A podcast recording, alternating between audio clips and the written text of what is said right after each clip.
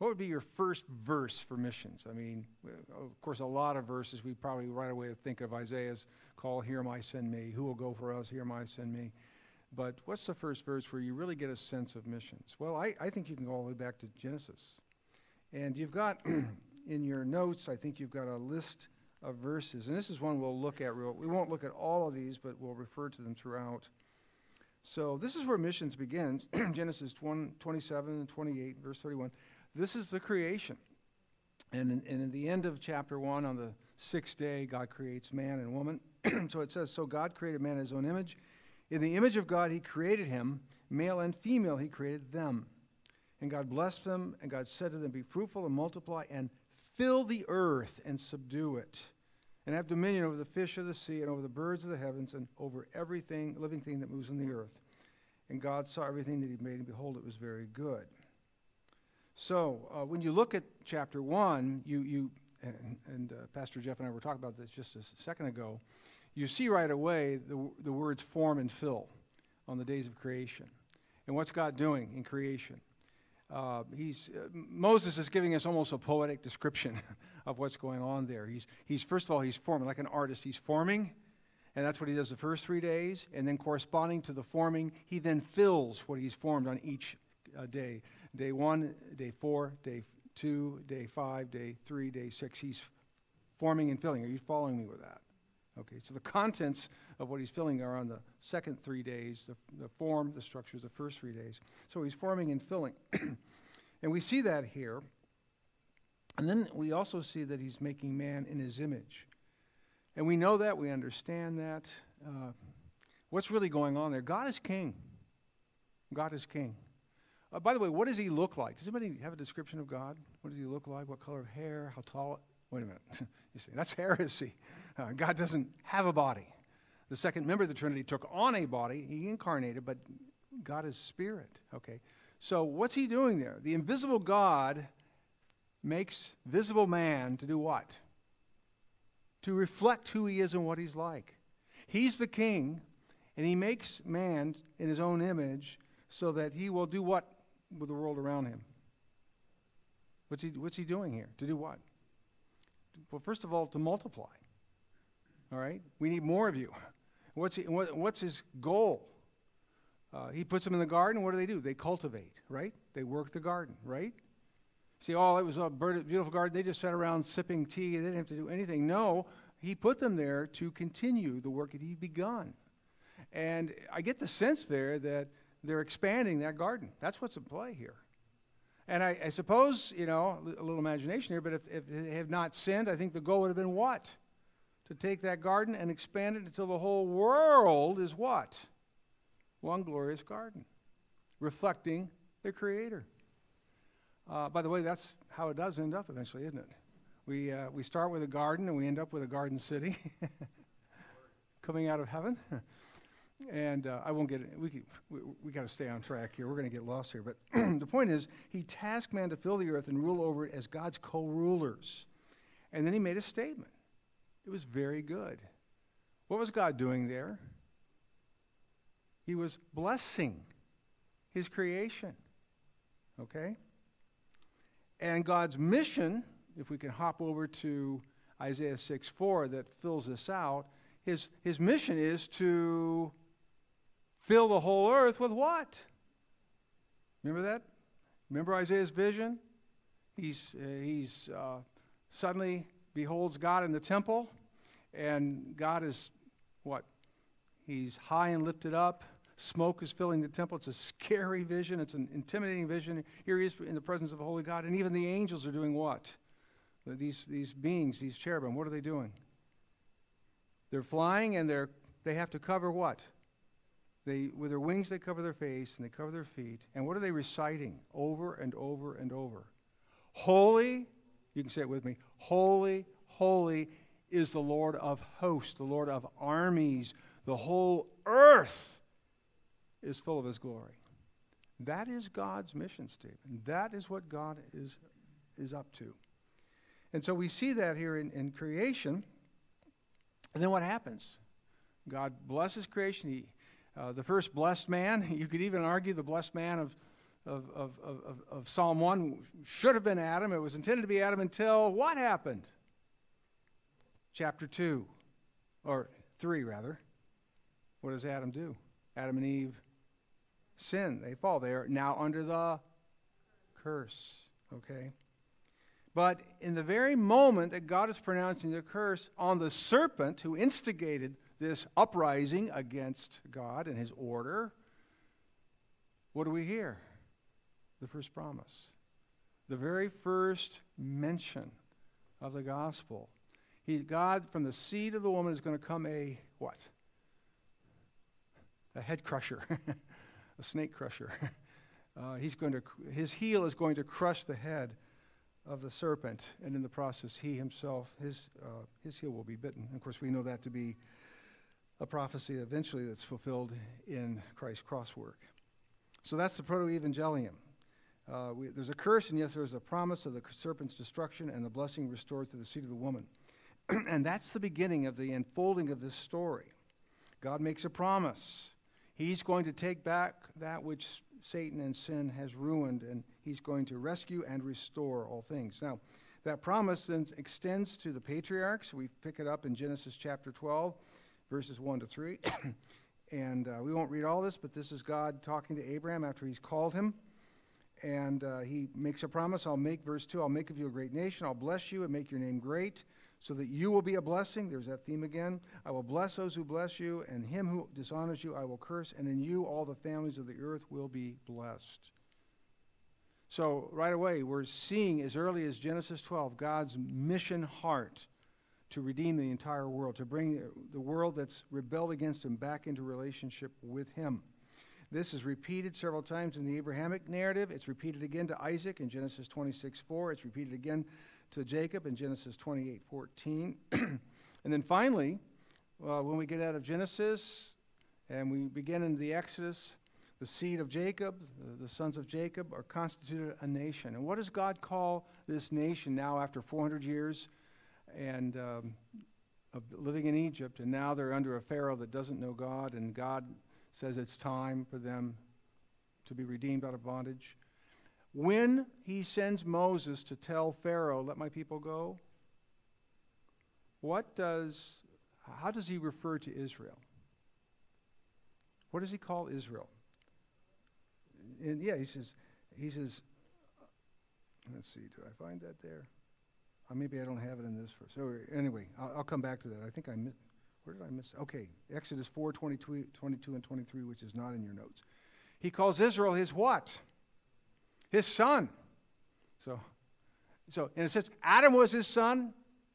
He disobeyed. By the way, he's actually called God's son. Did you know that? In the chronology of Luke.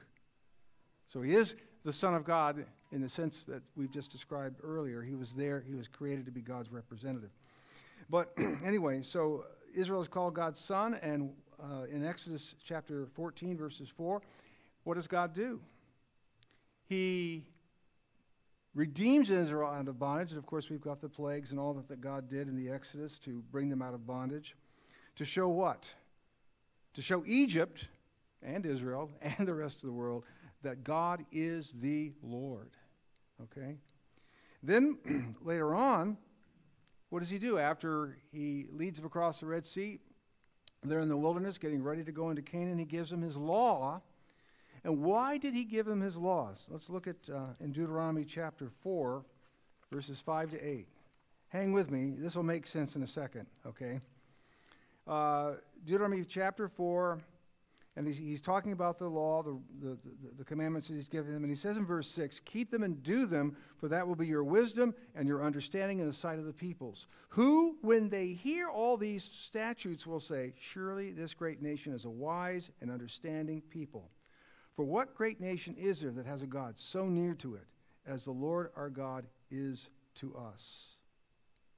So he wanted to make God's ways, his ways, visible to the surrounding nations through Israel. Are you with me? Are we tracking here? All right. Let's move on. And by the way, let me make a quote here. Christopher Ashe makes this great point. He said, in the Old Covenant, there was a lovely vision that Israel would be the visible image of the invisible God so that when the Moabites and the Edomites and the Hittites and the Philistines and other nations looked at Israel, they would see the gracious ways of the true God writ large and beautiful in the character and national life of God's people. That was God's plan. Remember, God wants to put his glory on display, okay? By the way, how did that work? You get little glimpses of it, particularly under the Davidic reign and the beginning of Solomon's reign.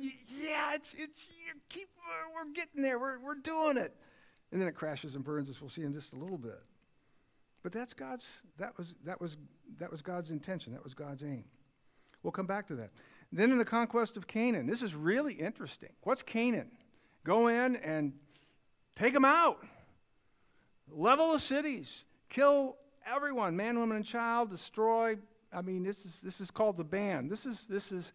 You have to go back and look at the history and what's going on, and the fact that God gave them 400 years to repent, and they just put their face in front of God, and this is judgment. This is a foreshadowing of eternal punishment. You see later in the end of the story in the book of the Revelation, but it's a foretaste of judgment on sin. But there's something else going on. Who in Jericho, the first nation to fall?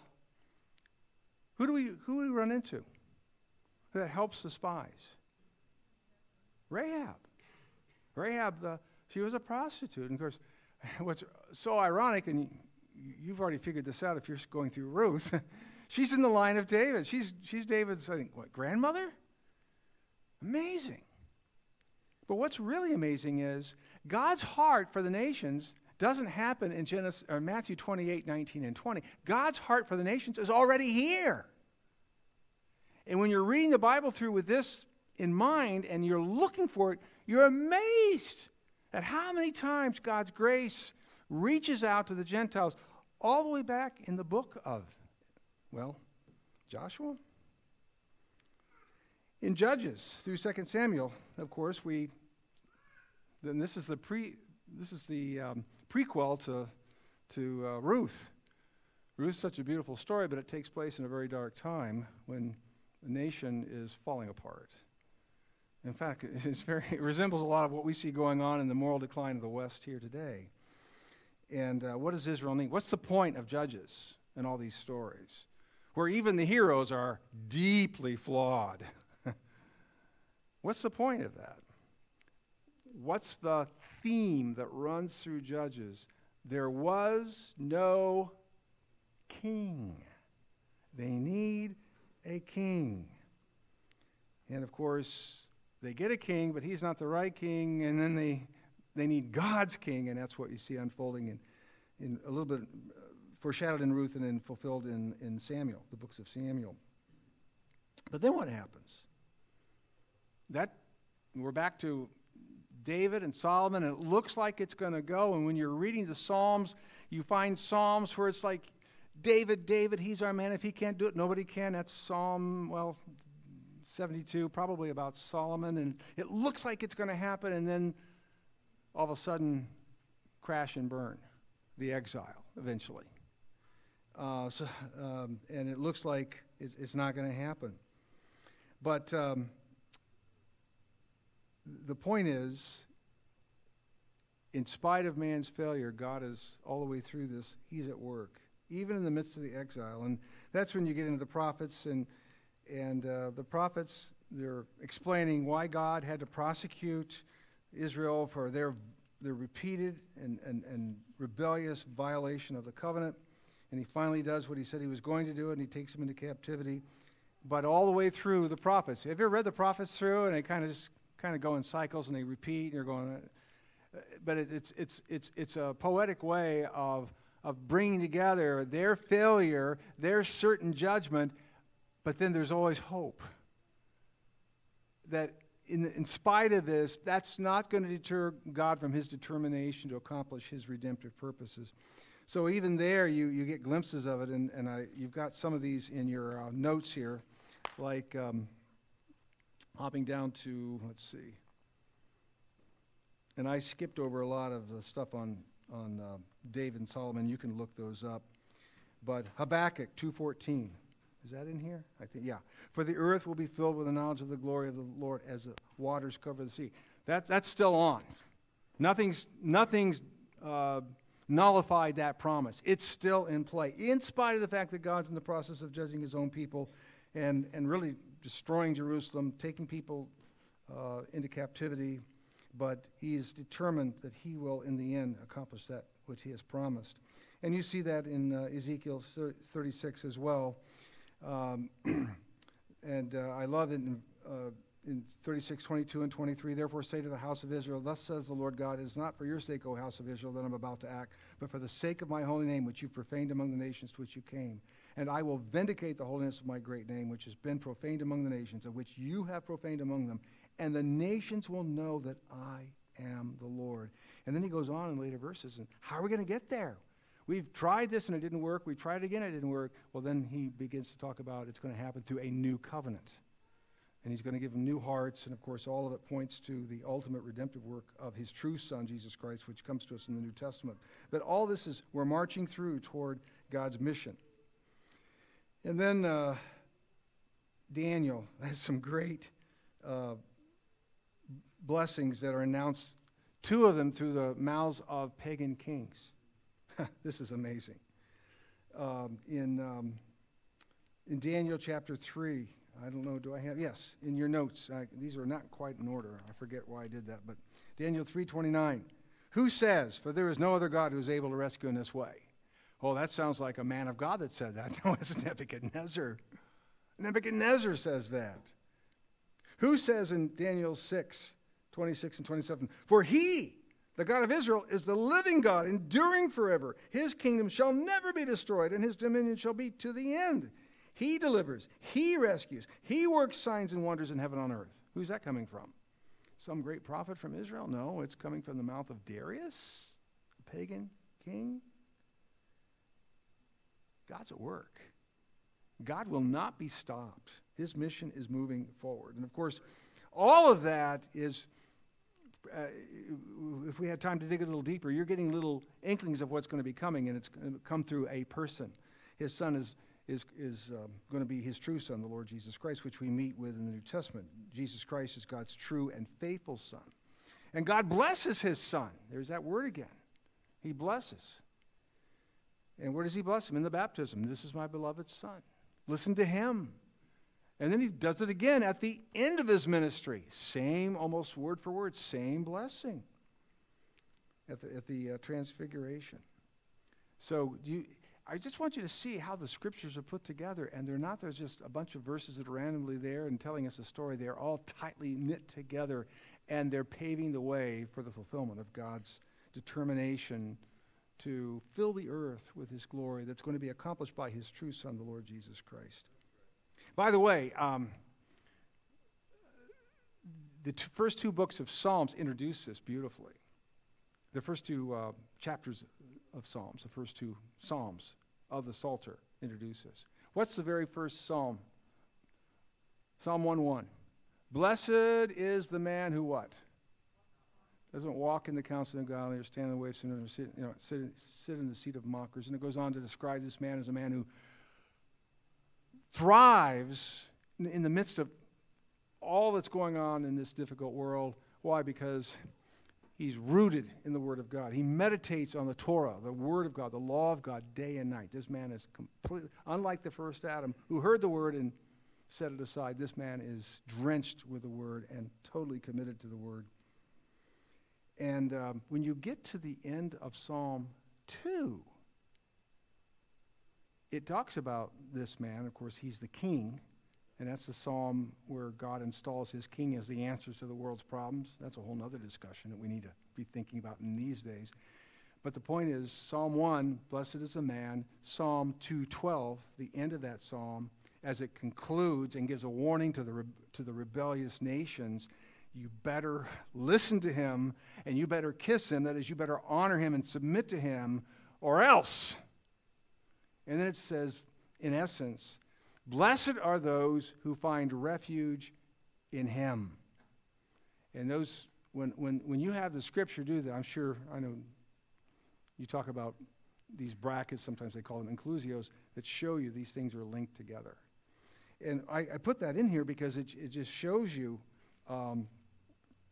that in Christ alone can we find the blessing that Adam lost, and Jesus has won for us. So that's all a part of this, but it's a blessing that's not to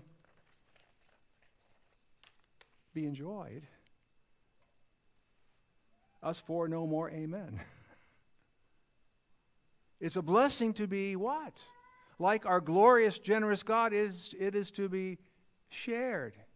I always think of the guys, the beggars who, during the famine in Samaria, and God made these beggars who were approaching the enemy camp thinking they'll either kill us or they'll give us food, but either way, we're going to die if we don't do something, and they go, and God makes their feet sound like what? Marching army. And when they get there, they're all gone, and there's this like gigantic feast, and what do they say? We better go back and share this lest something bad happens to us. I mean, I don't want to push that analogy too far, but the point is we've been greatly blessed, and how shameful it would be for us not to share that blessing. So how is this played out? Well, we know the Great Commission, Matthew 28:18. Don't just jump into go into the world and make disciples, or go into the world and make disciples, teaching and baptizing, you know what I'm saying, out of order here. Make disciples, baptizing in the name of the Father, Son, and teaching them to observe all things whatsoever I commanded you. Don't start with 19, start with 18. All authority has been given to me.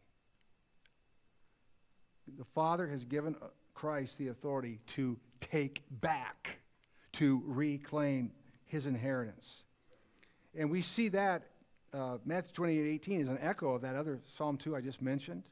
Ask of me, and I'll give you the nations as your inheritance. It's a great missions verse.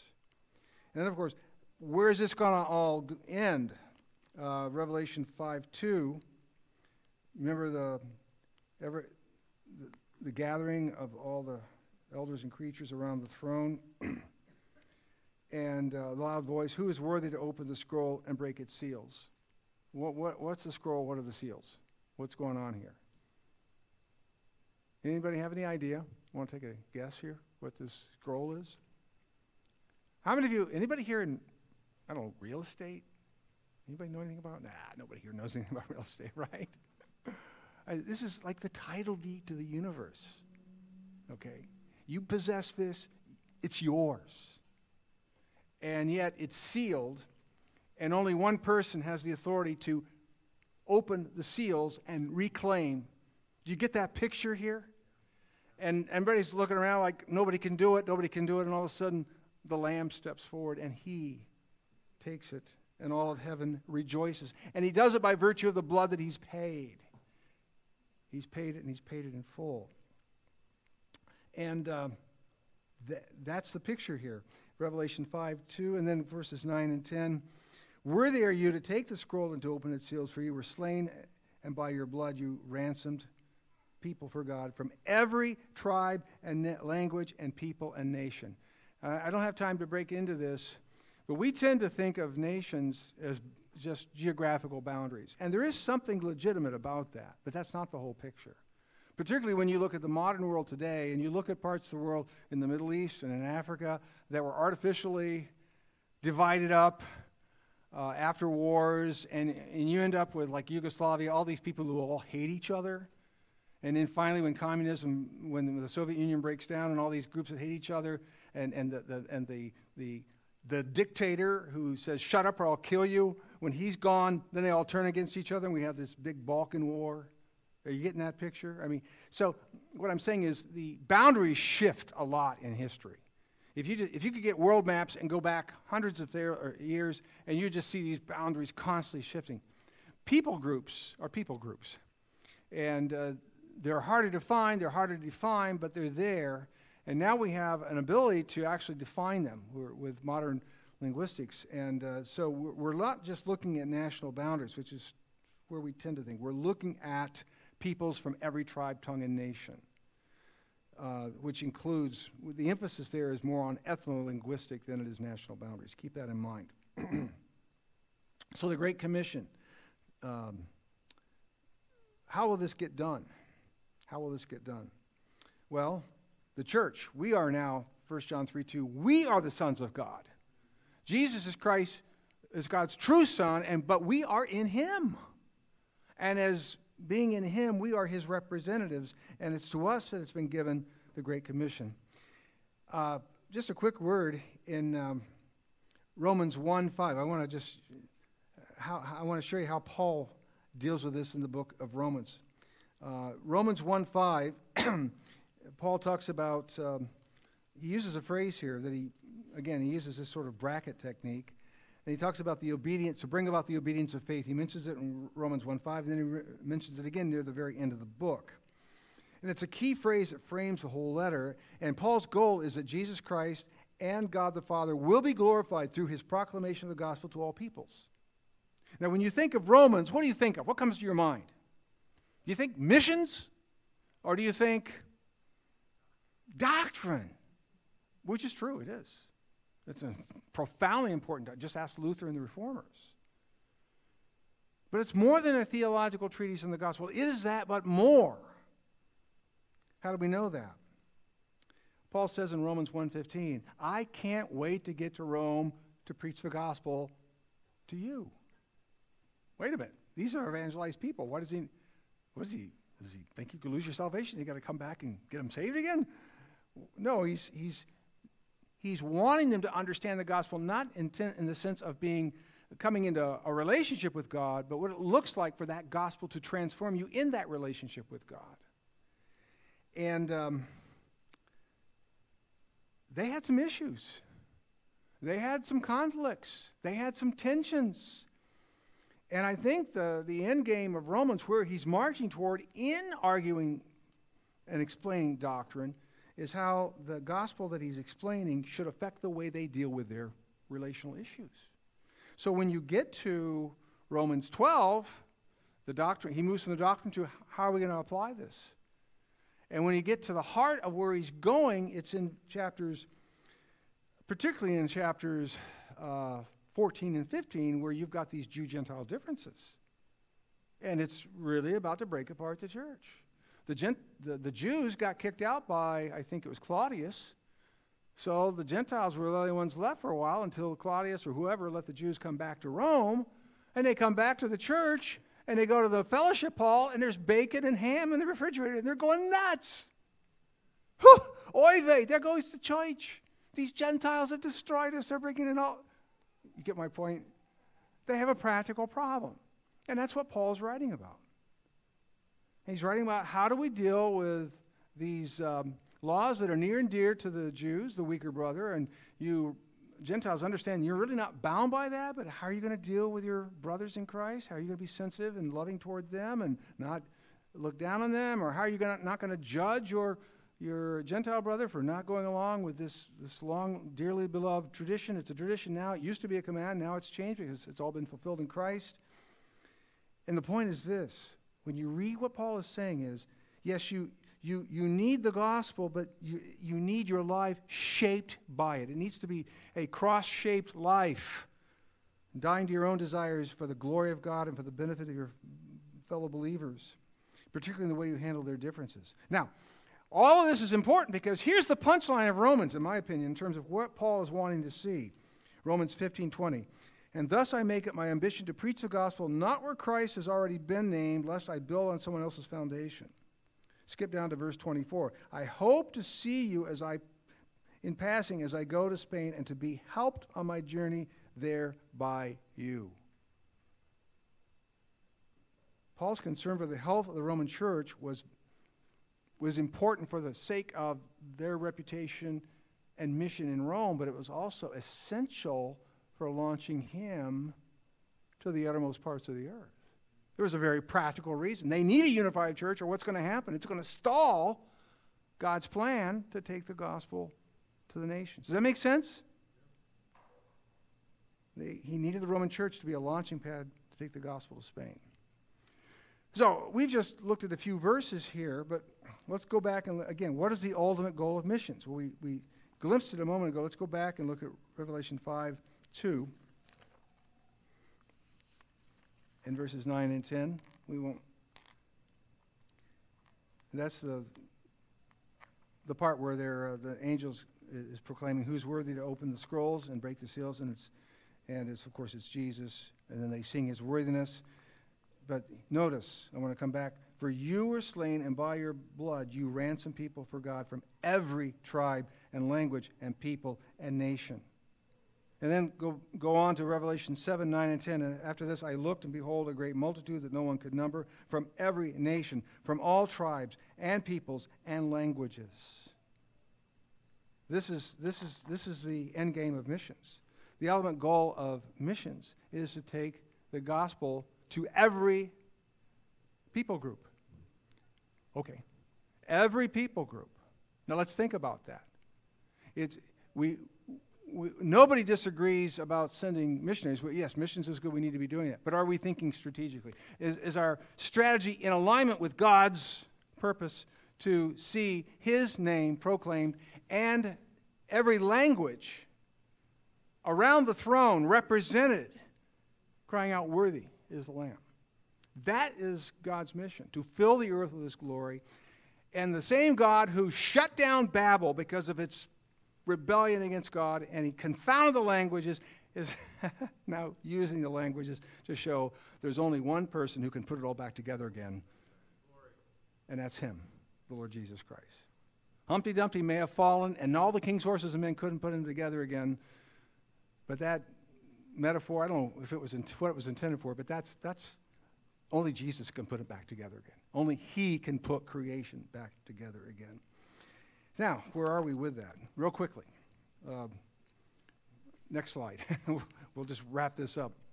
I just want to give you a sense of where we are and what we need to be thinking about. Okay, so these are statistics from an update that was IMB did a few years ago.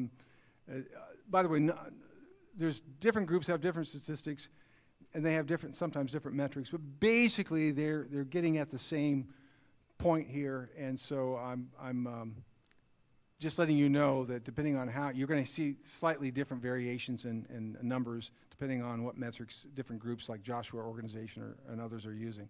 So, progress toward unreached people groups. There are 11,948 people groups, 7.9 billion people. No longer unreached. 4.6 billion are reached. That is, they have access to the gospel. The gospel is available to them. We'll come back to that in just a second. That's 3.2 billion people. Unreached. 7,325 people groups are unreached. That is, basically less than 2% of them are professing Christians. That's the metric for that. 4.7 billion people. Then there's engaged but unreached. That is, they're being engaged. There is gospel strategies going on. There are people on the grounds. The gospel is being made available, but there's still less than 2% of the people groups in that are unreached. And then there's unengaged and unreached, 3,171 people. The latest statistic I heard is 3,101, and that was from Global Serve, and they're one of the best on statistics on that. So over 3,000 people groups still unreached, representing at the very, and these are people that have no access. They're unengaged. There's nothing going on in their neighborhood. There's no way that they would hear the gospel. They don't have it in their language. So let's take a quick closer look here, and then we'll be done. What's the progress? Here's the big picture. We just saw that. You can see the green would be areas that are at least reached. And again, reached means 2% or more. So that doesn't mean America's reached. It means that America has access to the gospel. It doesn't mean we're all Christians by any stretch. And you can see parts of South America, even parts of Africa, even a good chunk of Asia. By the way, the one green part there in Asia, guess what country that is?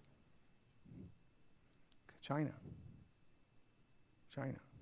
The gospel took hold there, and the government has been trying to, particularly since communism came into being, is trying to destroy it, stomp it out. Guess what? It ain't working. I personally believe there are more believers in China than there are in the United States.